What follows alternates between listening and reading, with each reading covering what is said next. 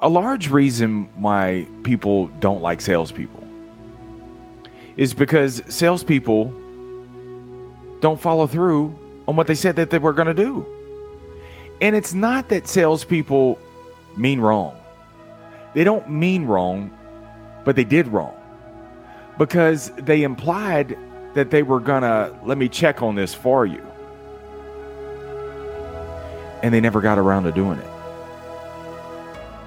It also jeopardizes your future business because if the customer happens to come back to your business, they work with someone else. And when you see them, they say, oh, I'm sorry, I forgot to ask for you. They didn't forget to ask for you.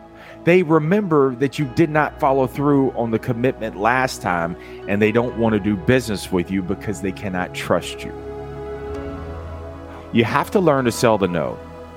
It's better that you say no and it end up being a yes than to say maybe and it ends up being a no. World-class entrepreneurs and athletes have in common their ability to sell. In spite of the adversity and the setbacks and the unyielding rejection, they never settled. They kept selling. Selling requires ten core skills: communication, connection, curiosity, consistency, creativity, continuous learning, being coachable, being courageous, handling the criticism, and also confrontation, but productively. Now I'm going to teach you what they know. And let me give you a secret. You already have access to it. If you're tired of settling, we better get to selling. Welcome to the Sales Life with Marsh Buice. What if I told you that saying no to your customers would add trust, reduce your stress, increase your confidence, and help solidify future business? Just by saying no. Boy, that sounds crazy, doesn't it? See, a large reason why people don't like salespeople is because salespeople don't follow through on what they said that they were going to do.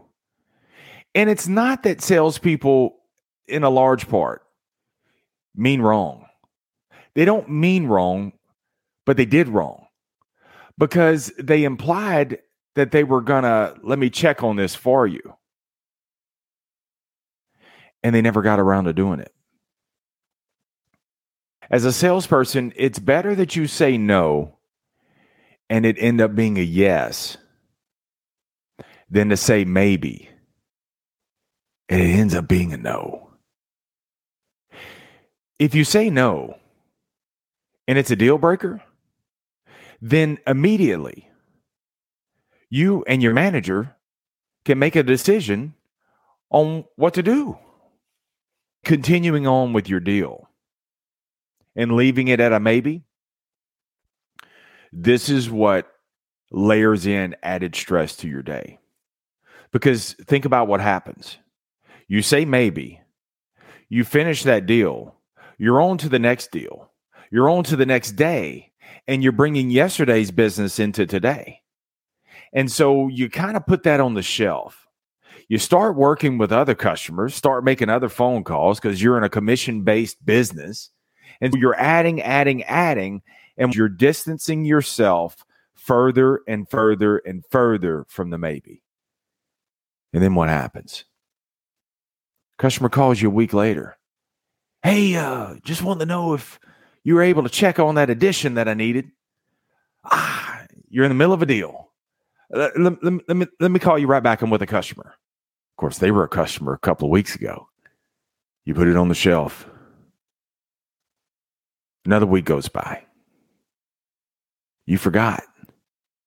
Next week, you get a text message. Hey, checking in on that. Customer's still kind of nice. You look at the text message, but because you're in the middle of a deal, you say, I, I got to check on that. And you forget. A few more weeks go by. And the next thing you know, your manager is calling you into her office. And she's saying, hey, this customer that bought a month ago, what's going on with it? They're calling me all pissed off because they said that you were supposed to give them something. Any truth to that? Maybe. And this adds stress. Not only does this add unneeded stress to an already hectic day that you have because you're in the sales business, but it also thin slices your confidence because you did not follow through on what you said that you were going to do. And these thin slices erode at your confidence. It also jeopardizes your future business as well. Because if the customer happens to come back to your business, they work with someone else. And when you see them, they say, "Oh, I'm sorry, I forgot to ask for you." They didn't forget to ask for you. They remember that you did not follow through on the commitment last time, and they don't want to do business with you because they cannot trust you. Or they just simply never come back to your business at all. You have to learn to sell the no. And selling the no is a technique that I learned from one of my lenders. So when I call him, he sells the no. Instead of just saying flat out, "No, can't do it," he tells me and gives me supporting reasons why he can't do it. And I walk away from it empowered, and I feel okay with it. So because I'm in the car business, let's take a spare key, for example. Let's use that. But whatever product that you sell, swap it out for whatever you represent. I'm working a deal as a salesperson. Customer asks, "Hey, do you have a spare key?" I can get you a spare key. But in order for us to keep our costs down and deliver the most aggressive price to you, we only have one key. But we have a couple of different options. We can either add an extra key to the price, or you can pay for it separately. Which one do you prefer? This is what I can do. And I give them the option. If you practice this and you deliver it in such a confident way, then when you say it, in most cases, customers are understanding and they'll take one of those two choices. And again, if it's a deal breaker, they'll let that be known right then and there. And without getting all confrontational, you and your managers can address it to see if it's something that you can fulfill the obligation. But I said no right up front. You must practice this technique and get away from the, "Let me check on that for you." You want to stand out and separate yourself from all the other salespeople. Learn to sell the no. Try this technique out. Hey, share this show with someone who needs to hear this one. And also, this will help support and grow the show as well. Remember, the greatest sale that you will ever make is a sale you on you, because you're more than enough. Stay amazing. Stay in the sales life.